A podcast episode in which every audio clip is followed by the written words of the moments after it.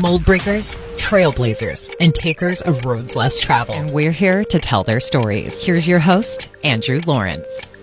Not all of us look the way the world expects us to look, think as the world expects us to think, or arrive at our destination the way the world expects us to. On the Square Peg podcast, we give a voice to mold breakers, trailblazers, and takers of roads less traveled. I'm your host, Andrew Lawrence, and here are their stories. And thank you to the Searchlight Needles for getting us started as always. The hashtag Needles aren't just a quartet of middle-aged, overweight, and balding El Pasos. Robert Martinez, Josh Smith, Adrian Ortiz, and David Syons are four really fantastic guys who hold down jobs and take care of families during the week, and they rock out on the weekends. You can find them on the web at www.searchlightneedles.com. You can find them on Facebook, and you can download their album on all streaming services. My guest today is a proud Southerner, a survivor of childhood trauma, a disabled veteran who balances his time between teaching ballroom dancing and operating the nonprofit Save Home Front. Jax Young, welcome to the Square Peg Podcast. Such a pleasure to be here. Thanks for having me. Now you're you're coming to us from uh, where in Tennessee today? Nashville, Tennessee. And is that where you're from initially, or are you doing a music thing there, or what, what's going on? Well, sir, I've been here for about 20 years, I think. And before that, I was stationed at Fort Campbell, Kentucky at the 101st Airborne Division Air Assault. Okay, so that, that kind of that, that portion of the country is, is pretty much where you've lived most of your most of your time. Well, I went to about 13 different elementary schools, so I've lived everywhere from southern Indiana all the way down to South Georgia. Okay, I thought I remember um, as mm-hmm. as as you know, and as you and I have talked about, and as our listeners know, we broadcast here from Las Cruces, New Mexico, which is about 30 miles from El Paso, Texas and about 250 miles south of where you actually famously were stuck and stranded not too long ago. Yeah, we were uh, taking a 2018 Jeep JL out to SEMA with one of our partners, Dylan King, and uh, Kingston Media, and uh, Rolling Big Power was a sponsor as well. And I, I guess it just couldn't take the weight of all that amazingness, and you know, we just had to take the wrong turn there and. Uh, New Mexico. and and for those of you who don't know, there's an old Bugs Bunny uh, cartoon that says something about turn left when you get to Albuquerque. When was this? uh, 2018. Okay, so at least it was pre. Did you get an opportunity to to experience any of our any of our wonderful uh, Mexican food or or any of the famous places there uh, in Albuquerque? Uh, no, sir. I have not had a chance to spend any time in Albuquerque other than the back of a of a pickup truck uh, waiting for the tire to get fixed. well, you're going to have to come back and visit, and um, you know when you do that, you let me know because I'll come up there and meet you. But you talked a few minutes ago about going to 13 different elementary schools. Now, I can't yes, think of any other any reason why uh, somebody would go to that many schools, other than possibly being a military brat. But I know that you had uh, quite a tragic, if you will, uh, growing up uh, with a single mom, uh, going a lot of different places, and having to look out for people younger than you. You want to talk a little bit about your experience growing up in those in those younger years, you know, till you're about 12, 13 years old? Yeah, absolutely. Um, you know, my mother is bipolar number two. Um, I used to say bipolar two, and people thought that I was bipolar, but I was like, no, my mother is bipolar number two. And uh, you know, back then in the in the 80s and, and early 90s, you know, um, mental health was not nearly looked at as much as it is now. And so, because of her, you know, mental illness and stuff like that, she chose a lot of different partners that you know were were not very kind to us at times, you know, um, and and weren't kind to her. And so, as she kind of you know, went on that journey, we, you know, tagged along for the ride. And so, you know, I, I took care of my, my little brothers, you know, when I was 10 years old. And, uh, you know, it, there was some, there was some pretty tumultuous times that happened, physical abuse, a lot of mental abuse, you know, and, uh, we, we just had to endure that together as a family. Now you're moving around a lot. You talk about going all these different elementary schools. Were they all uh, kind of in the same area, or did you, did you kind of hop geographic areas too? So the interesting thing about it was is whatever partner that she was with, at the time or whatever, um, we kind of followed wherever they went. So no, the elementary schools were everywhere from southern Indiana all the way down to South Georgia. You know, oftentimes, you know, we were the only uh, light-skinned kids in our neighborhood. You know, we we grew up in some pretty rough neighborhoods, being called, you know, white trash, those kinds of things. And uh, you know, it was. Uh, it, it was definitely an education through a windshield. That's for sure. Fortunately, um, my understanding also is that through this multitude of partners uh, your mother kept around, there was some physical abuse as well.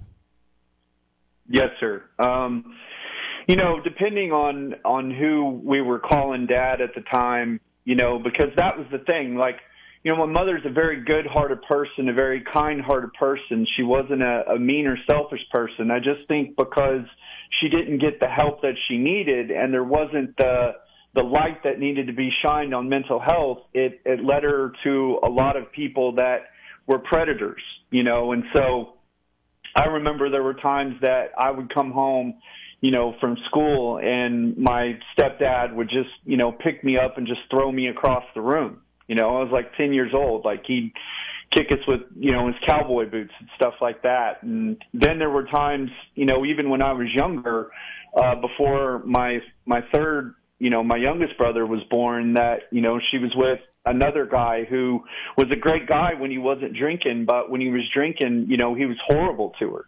You know, um, he you know, threatened to throw my my nanny, my mom's mom, you know, out of a, a two story window before the sheriff's department showed up. You know, there was times where we hid underneath cars where, you know, she put her hand over the baby's mouth and I'd have to make sure that I stayed real quiet because, you know, we didn't want, you know, this individual to be able to find us. So, you know, in the earlier part of my life, like we saw a lot of things that that people see on television you know and it's not until years later in my life that i realized like how dysfunctional that actually was you know because when you're living it like you you don't have anything else to compare it to so you're just like you know okay well this is just normal life you know and and you know jax i think you and i uh, have some very similar experiences in the sense that uh, very fortunately for me, I grew up in a very Ward and June Cleaver kind of, you know, had a mom and a dad, and you know, neither one of them drank or cursed or watched R-rated movies or any of that stuff, and so I didn't experience that uh, as a child. But you and I have discussed what I do for a living, you know, during my day job, is stuff that I see and hear and listen to and deal with every day, and and sometimes I have to. I even ask myself, "Am I a normal person?" Um, so you know, I I, I kind of feel like you describing what you've been through and and seeing as being normal and not being phased by it. Uh, you know, I feel like you and I have some sort of a connection right there. Now, you mentioned your nanny, and I did get a kick when I listened to a previous interview you were on. You you tend to use a lot of uh, southern uh, regional colloquialisms, talking about living with yes, your na- nanny and your papa. Your papa is that what you call him? Yeah, my pap my papa. Yep. Right, and you did go to live with your nanny at, several different times. Am I am I correct? Yeah, you know, it's it's interesting that you mentioned that because the first time it was like snapshots. You know, the first time was in fifth grade because you know when we would get beat at home. Well, my little brother wasn't in school yet, but because there's three years difference between us, the middle brother. So I would take what I got at home out on the kids at at school because they'd make fun of me because of the color of my skin or you know whatever. And uh I actually got into a situation where I pushed a kid and I I pushed him pretty hard. And when I did, I accidentally fractured his skull and you know they were going to put me in a boys home and take me away from my family. And my nanny well my mama actually called my nanny and stepped in and said look you know you need to come and get Jax because you know they're going to take him away and their thoughts were if they got me out of that environment before Child Protective Services was able to intercede, that they wouldn't come after me, you know, outside of the state because it would cost too much money. So I lived with her in fifth grade. I used to chew on the, the collar of my shirt and on my sleeves and pull my hair out by the roots. And so the teacher saw that. They got me into counseling. That's when all of it got uncovered about, you know, the abuse that was going on with, you know, to me and my brother and things of that nature. But then when my mom got out of that environment and she moved back, I was compelled to want to take care of those kids. You know, so I, I went back with her yet again. And then there was two, you know, two years or so that passed that was very tumultuous. Eventually my mom ended up, you know, being out of the picture. I ended up with my aunt. And then I got beat up by five kids, you know, uh, jumped on the last day of school and uh you know they beat my teeth through my face and all this other stuff. And my nanny was like you know that's it.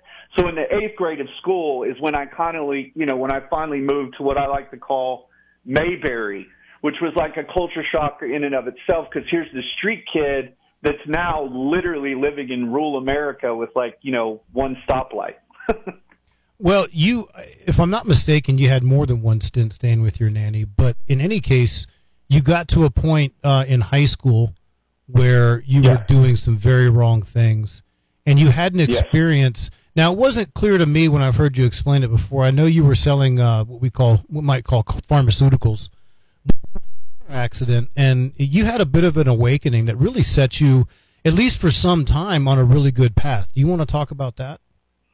Yeah, absolutely. Um, you know, for me, it was like not really growing up without a mom, not really growing up without a dad. I met my dad the first time when I was 13 years old. And yes, I did live with my nanny the fifth grade of school, and then I also lived with her um, the eighth grade of school on until I graduated high school. But you know, I just fell into the routine of like being a people pleaser and all this other kind of stuff, and I wanted people to like me, so I sold drugs.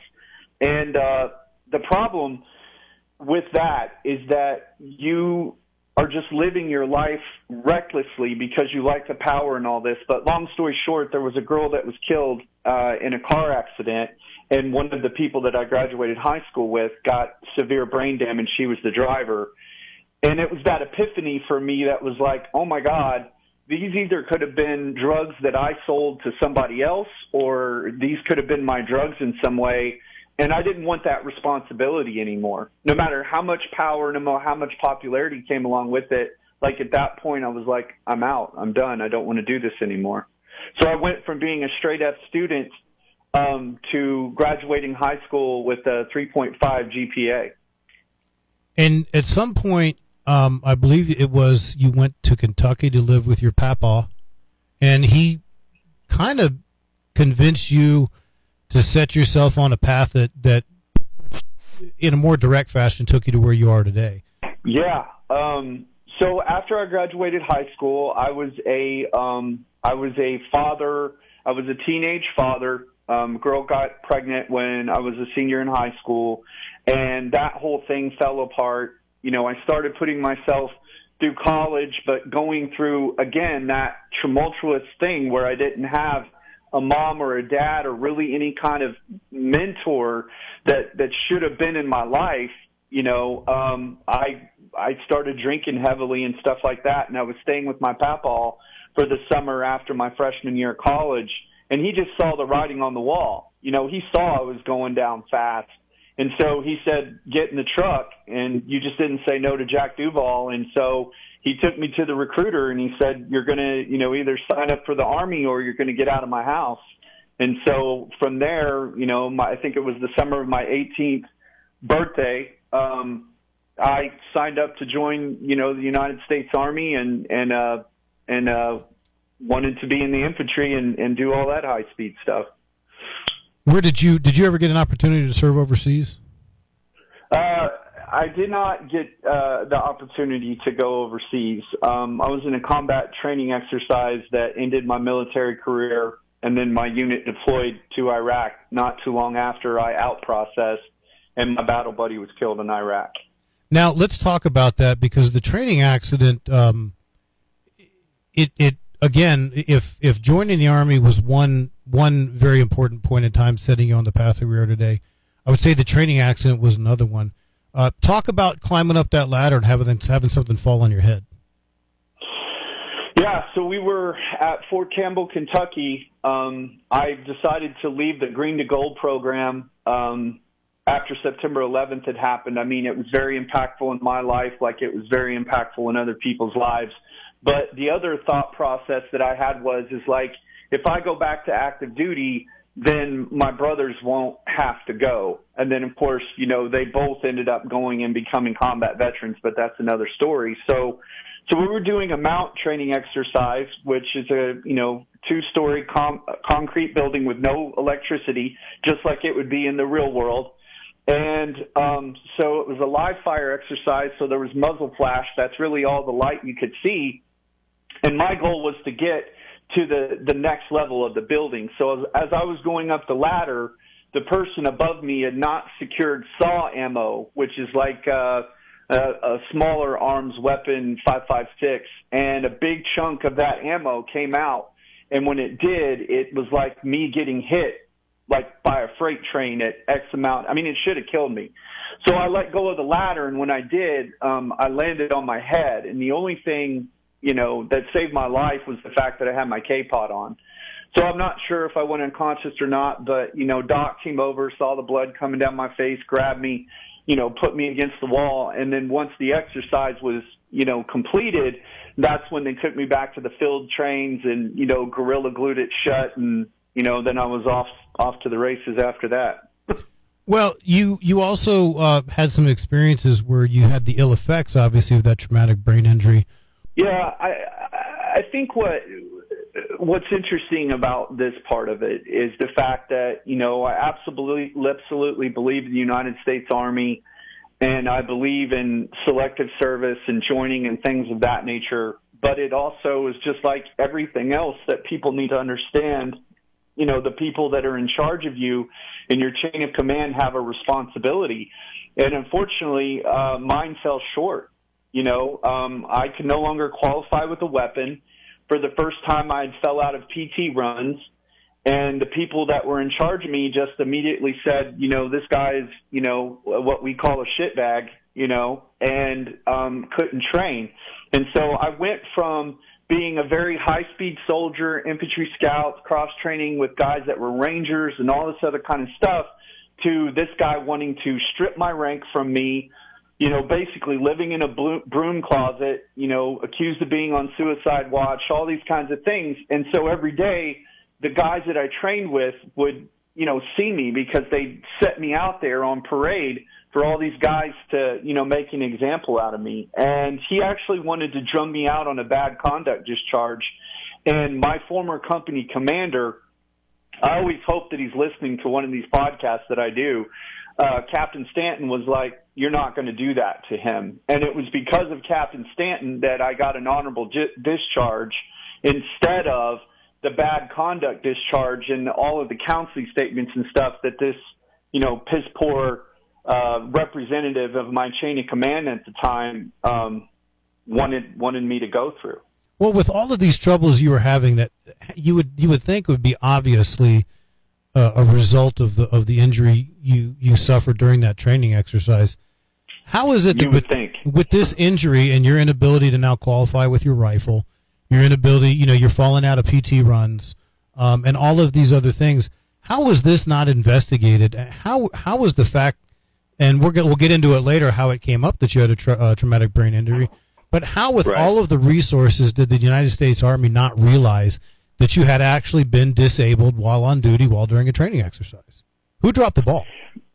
You know, I, I think really what it comes down to is is that there is a certain psychology or false bravado that supersedes in a lot of situations.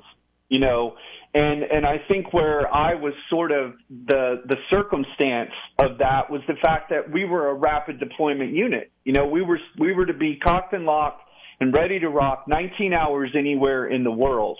And so I think that the mindset of the individual that was in charge of me um, was just like, oh, it's just all about readiness. Like all I care about is troops that you know can train and fight, and this guy's no longer an asset to me, so he's got to go.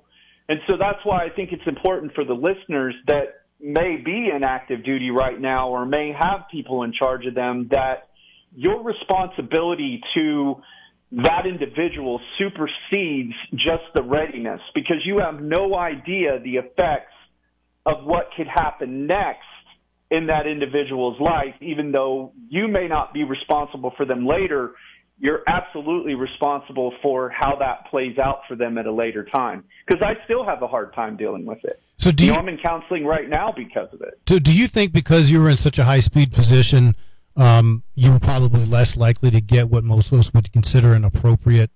I mean, I, I can't speak for other branches of selective service, but what I can tell you from what I know from personal experience is that the infantry gets it pretty hard, right?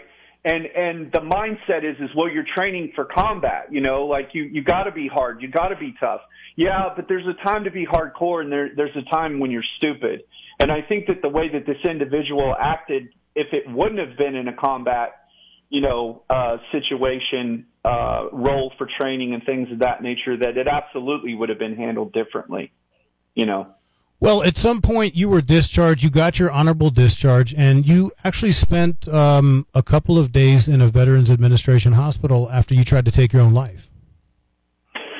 Yeah, um, this was several years later. You know, I went 15 years or so with undiagnosed traumatic brain injury, and you know, throughout that, if if things would have been, first of all, I should have been medically retired, and I wasn't right? That wasn't handled correctly. The next thing was is that you know this this individual in my chain of command made sure that they put a JFX identifier on my DD214, which basically said that I had a failure to adapt to the United States military. Which, with an honorable discharge and a JFX identifier, all of that combat training and experience and stuff like that that I had learned completely null and void me from being able to get a role in law enforcement, right? Which ended up being a blessing in disguise later. But the point is, is that that was not what should have been on my DD214. So fast forward 15 some years later, I fight to get the JFX identifier. The Department of the Army unanimously says, you know, we apologize, Mr. Young, for you know, you having to endure this. The best that we can do for you now is to, to change this narrative, you know, on your DD214. But by that point, I'd been dealing with so many different things and dealing with traumatic brain injury. And at some point, it led to a point to where I thought that suicide was, you know, the, the best idea for me to, to take my life. And, and the first time that the situation happened, I went to the emergency room and I spent some time in the green pajamas behind the glass doors, and uh, and that was a very um, life changing experience. Is is the easiest way that I can say that. However, you've done it differently, and you have uh, a nonprofit, uh, uh an organization called Save Home Front, and on your website you talk about the cause you, call, you talk about the effect and you talk about the solution. You want to break these down for me? Let's talk about the cause. Yeah, I mean, I listen. In so so being behind the glass doors in the in the green pajamas, you know, first and foremost, you voluntarily check yourself in, but they decide when you leave.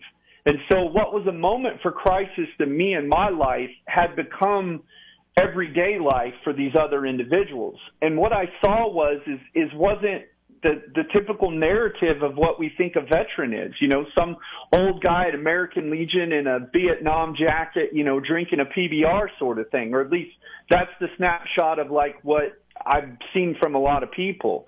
And what I realized was is that in order for these guys mindset to change about themselves, which were guys from 18 to 45 years old, you know, uh, the narrative, the national narrative needed to change. You know, not all veterans deal with PTSD. Not all veterans are suicidal. Not all veterans are, you know, potentially homeless. And the interesting thing about it is, is by creating an authentic depiction of U.S. veterans, which has not been portrayed in Hollywood, which has not been portrayed in the national media, we can inadvertently give all veterans a voice. So these people that are actually adversely affected by some of these things can say, "Oh, it's okay. I don't have to stay in this mold. I don't I don't have to to be this individual. You know, the military gave me the building blocks to do the best things in my life. So the problem is or the cause is because of thank you for your service culture And because of the fact that we're dismissive to think all veterans are combat veterans and all this different kind of thing, the majority of America says they don't know how to relate to U.S. veterans, right? So, so the solution to that is to create an authentic depiction of U.S. veterans. So our focus is the life after the uniform movement. We work with community neighbors, non-veterans, right? Not civilians, community neighbors, and celebrities and world influencers to create entertainment projects that garner the interest of individuals that otherwise wouldn't care about military veteran community and then be able to educate them on who these veterans really are in their communities and how veterans have been helping to build America in a lot of the roles in entertainment that they wouldn't have any idea. Somehow you got hooked up with uh, Orange County Choppers. Those of us with cable television in the last 15 years are familiar with Paul Sr. and Paul Jr. and their almost comical, you know, overly animated arguments at their Orange County Choppers facility where they make uh, specially fabricated uh, motorcycles. Uh, I would imagine for a lot of a lot of them are for people who simply have the money for something like that. But we have a lot of project bikes and a lot of bikes that they make uh, I know that uh, I just listened to a podcast, um, same podcast you were on, an opportunity to have uh, Orange County Choppers uh, fabricate a special bike for your cause.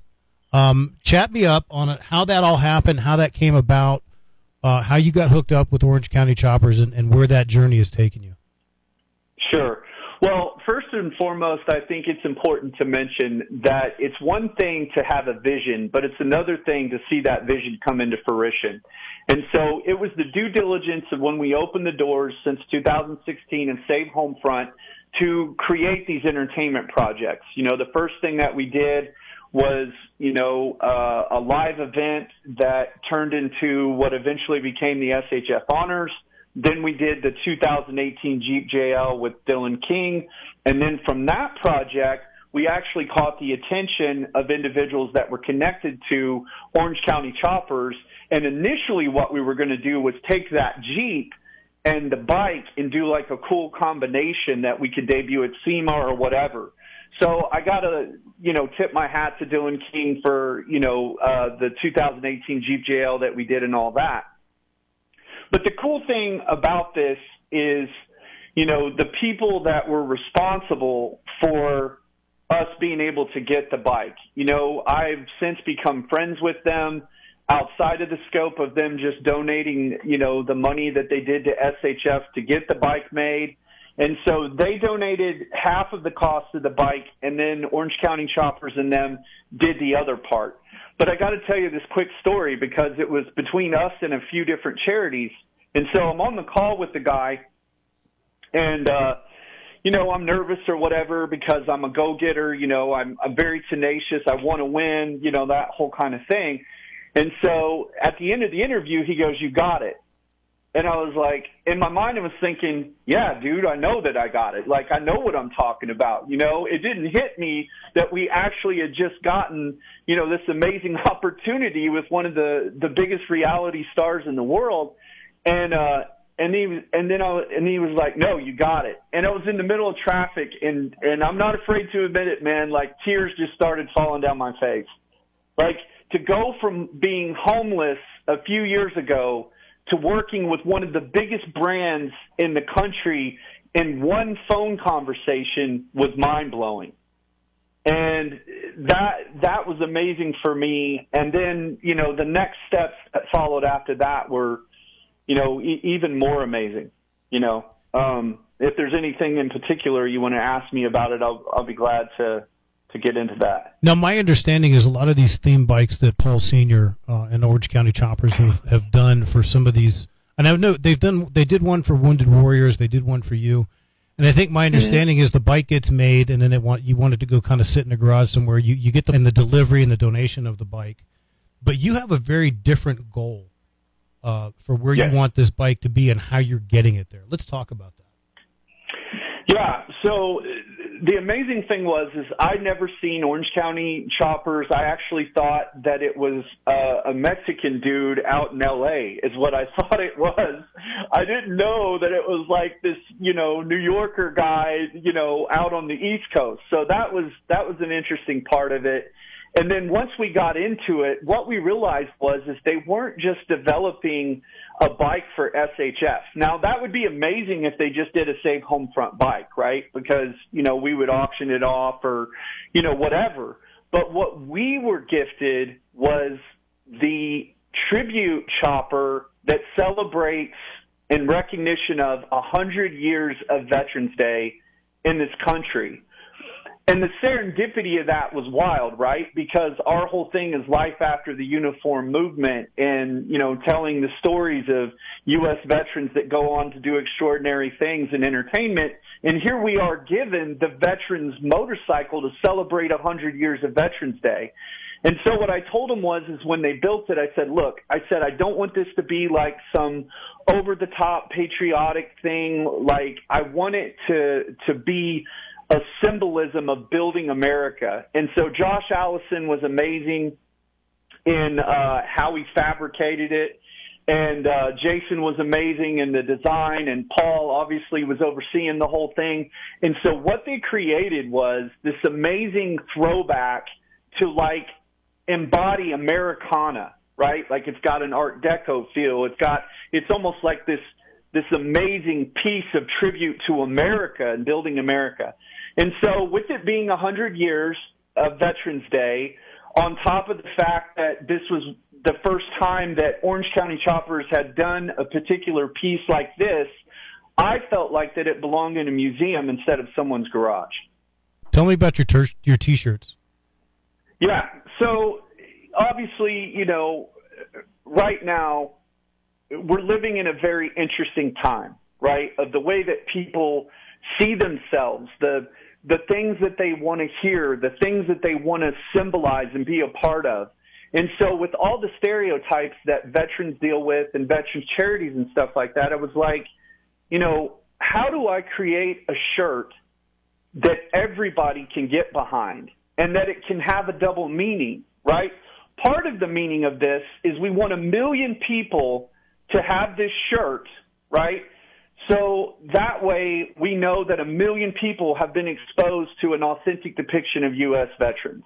But the other thing is, is that I also want to send a message that we're not all like extremists, right? We're not all necessarily one political party or that we're dysfunctional or, you know, whatever all of the stereotypes are. So the shirt says, this shirt makes history.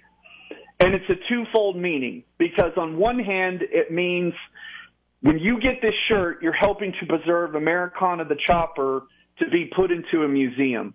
The other part of the meaning is, is that this is your shirt, man. You know what I'm saying? Like, this is your ability to write your own history, right? Veteran history is American history. It's not separated. And so that to me was, you know, the, the impactful message that we wanted to have. We didn't want to make it super over the top or alienate anyone. We wanted all Americans, veterans, military, community neighbors, non-veterans to come together to preserve this American history now in the 21st century when I think it's the most important to do so. How how do you have you been in contact? I've heard you talk about trying to get this bike into the Smithsonian uh, Institute and their different different museums they have. So I the short answer is no. I've not directly contacted the Smithsonian yet. And the biggest reason why is because I want this to be grown into like a pop cultural icon, right? So if we get it in movies, we get it in TVs, we get toys made out of it, it becomes of a part American pop culture history. That's why we named it Americana the Chopper. I've done my research on what it takes to, you know, get something presented to the Smithsonian, and we definitely check all those boxes. But if there's anyone out there, especially business owners that are listening to this podcast or this radio show, and want to get involved in American history happening right now, we absolutely want to connect with you. I don't want these shirts just to be sold to like general consumers as a novelty. And so how we've set it up is, is that we want to create a marketing plan for your business, your small business, or even corporation to where you're using our messaging, our co-branding for the purpose of getting this bike into the Smithsonian or Museum of, you know, equal value and impact with these shirts, right? Like we would love for Walmart to come on board, buy, you know, 10,000 of these shirts and then give them to their employees for their resilience or their, you know, their wellness programs, right? Because it sends this message to all of America. We do understand veterans. Veterans are an important part of what we're doing and, and a pivotal part of us all working together as a community to be successful. And so, that's how we change the mindset of those individuals that I was behind the glass doors with in the green pajamas. So, ladies and gentlemen, if anybody out there knows Roger Goodell, the commissioner of the National Football League, please uh, get him in touch with Jax Young. Uh, Jax, t- let's talk about the uh, an annual yes. awards banquet that you have uh, come up with. Yeah, we like to call it. Uh, it's where the Grammy Awards meets the Oscars but it's recognition awards for, for veterans and community neighbors. And I really want to touch on the word community neighbors for a minute because when I am in a military contract, okay, people are called civilians. The reason why they're called civilians is because of the fact that I'm literally government property, right? Like when you sign your name on the dotted line, you belong to the government. But when you get out and you become a veteran, you are no longer under a government contract. Therefore, they're, they're no longer civilians. They're your community neighbors. And so the SHF Honors was designed for two reasons. Number one, we wanted to make it where business owners could come to a night, enjoy a night of entertainment, and also be educated, and as well as the community, but mainly business owners, right? because our end state is we want to create the authentic depiction of U.S. veterans so we can prepare them for the workforce to be successful and stuff like that. And and it's a, it's an amazing night because we take these artists and there's these tribute songs to these U.S. veterans that have done extraordinary things in entertainment. And then we show a bio video, a little bit about their military history, but the majority is about what they did after, in life after the uniform. And I had this woman come up to me, and I won't ever forget this, and this is when I knew I was on the right track. She said, You know, this has been a wonderful evening, but she goes, I normally don't come to these things. And I said, "Oh, I'm so so sorry to hear that." She goes, "You know, I'm I'm very affluent business owner, you know, very affluent in the community, and I don't come to these things because I often feel like a secondary citizen or I often feel like I don't belong. And she goes, Tonight, what you have shown me, what you have portrayed here tonight, absolutely helps me to understand how important I am. Just think about that for a minute. You know, community neighbors are just as important as U.S. veterans. Because if it wasn't for community neighbors, I wouldn't have the counseling that I'm able to go through to make me a better father and a better spouse. I wouldn't have the medicine that I need that helps my hands to stop from shaking and things of that nature. So we've got to get out of this mindset of thank you for your service, right?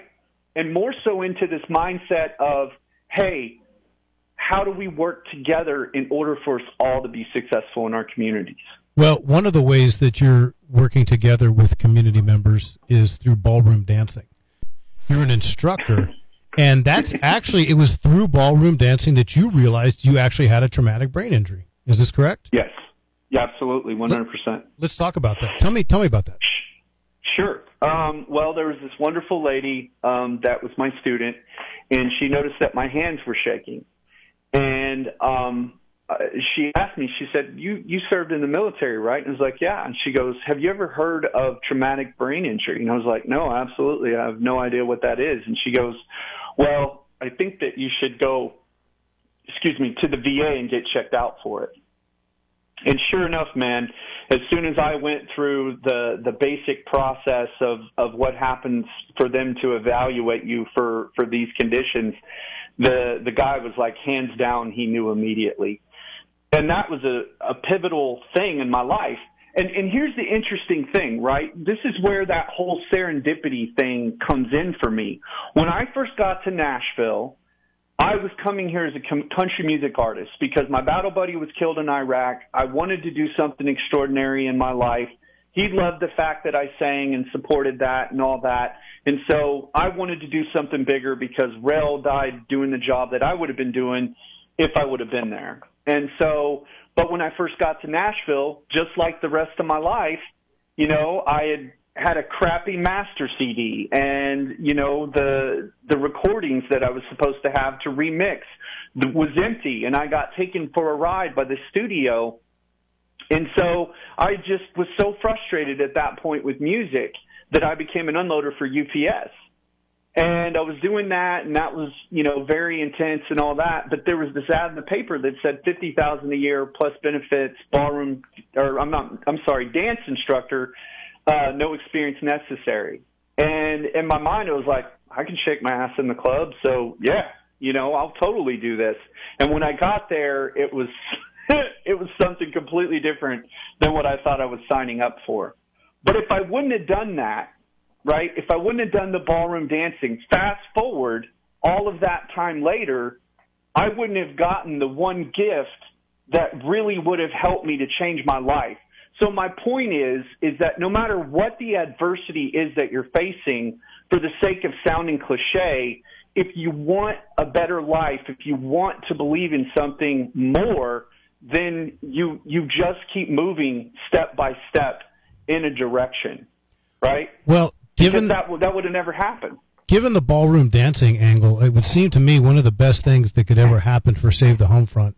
Dancing with the Stars, whatever to get in contact with you. We got to work with some of the the earlier stars of, of Dancing with the Stars, which which which was pretty cool, you know, um, which is a whole other story. But you know, I'm working on putting a book together right now. A lot of people have asked me, "Are you going to do a book? Are you going to do a book?" Because of my life, and, and honestly, up until this point, you know, I, I didn't have any self love.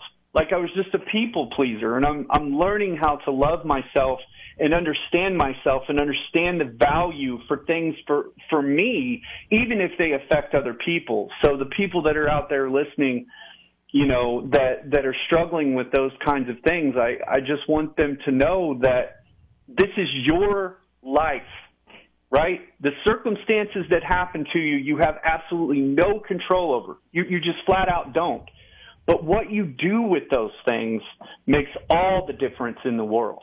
Well, short of getting a spot on the next season of Dancing with the Stars uh, and that yeah. type of exposure, how can listeners of the Square Peg podcast find Save Home Front? How can how can we buy a T-shirt? How can we support your cause? Do you want to give a plug to all your different, you know, your your if you got a Facebook page, Instagram page, or a website? I know you have at least two of the three. Uh, you want to go ahead and plug yeah, those yeah. right here? Well, that that's the part for me that's kind of funny, right? Because it's like now it's time for the infomercial, you know, and I and it, it's cool. I appreciate the opportunity, but I, I want people to know that the work that we're doing is absolutely pivotal in order for us to cultivate opportunity and create change. So you can go to shfveterans.org or thanks to Orange County Choppers, you can simply go to Google and type in, you know, Save Home Front and you can see the six part episode that we did with them. Or you can find me at Facebook at Jax Young, or you can go to at Save Home Front on Facebook as well. And I just want to say that I love this podcast for the reason of don't judge a book by its cover, right? This is an amazing format for that very reason alone. You know, I'd listened to a podcast you're on before. I cruised your website. I stalked your Facebook page, and that is the the absolute sincerity um, in your words, in your face, in the energy when you talk about your life and when you talk about what you're trying to do uh, to help veterans and to help community partners. And for that, I thank you. And and, and it's been a real gift uh, for me to be able to have you on this podcast. I want to thank you for your time, and I do stand by that offer. If you find yourself in New Mexico you need to reach out to me. You you know how to get a hold of me. You can get a hold of me on the Square Peg podcast. You know how to get a hold of my, my personal Facebook page. I expect you to do that, and, and we're going to show you some, at the very least, some good food. Absolutely. I love good food, brother. I I tell you what, I love good Mexican food. But to all the listeners out there, please support this podcast and please support this journey because I do a lot of different things. But when I get an opportunity to, again, show a different depiction, an authentic depiction, which I think this podcast is all about, like I jump on that with both feet. So please continue to support this journey. I think it's absolutely amazing, and thank you so much for having us today. Jax Young of Save the Home Front has been our guest this week on the Square Peg podcast. We hope you enjoyed this episode. We hope you'll tune in next week for another very special guest. I'm your host, Andrew Lawrence. Thank you so much for listening. So long. Proudly produced by LasCrucestoday.com and Bravo Mike Communications.